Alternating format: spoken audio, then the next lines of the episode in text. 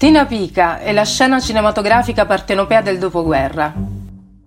È una delle più importanti attrici e commediografe napoletane e italiane della fine dell'Ottocento e l'inizio del Novecento.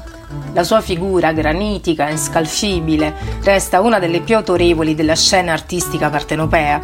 Napoletana verace, Tina Pica, all'anagrafe Concetta Annunziata, nacque nella sua città il 31 marzo 1884, al Buvero, il borgo Sant'Antonio Abate.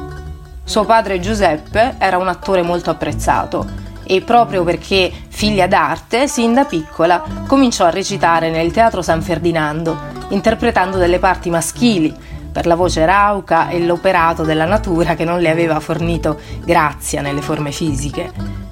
All'attività teatrale accompagnava l'apparizione in alcuni film, ma il grande successo arrivò nei primi anni 50, interpretando la parte di Caramella, la governante del maresciallo Antonio Carotenuto, interpretato da Vittorio De Sica, in Pane, Amore e Fantasia e recitando accanto a Totò in Destinazione Piovarolo. Il compimento dei 30 anni segna l'incontro con Edoardo De Filippo, con il quale inizia una duratura collaborazione artistica. Tra le commedie teatrali di maggior successo si ricorda Filumena Marturano, Napoli milionaria e Questi fantasmi.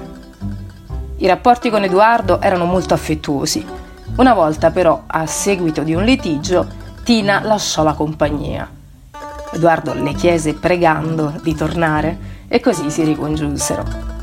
A lei sono dedicati i giardini in via Domenico Fontana.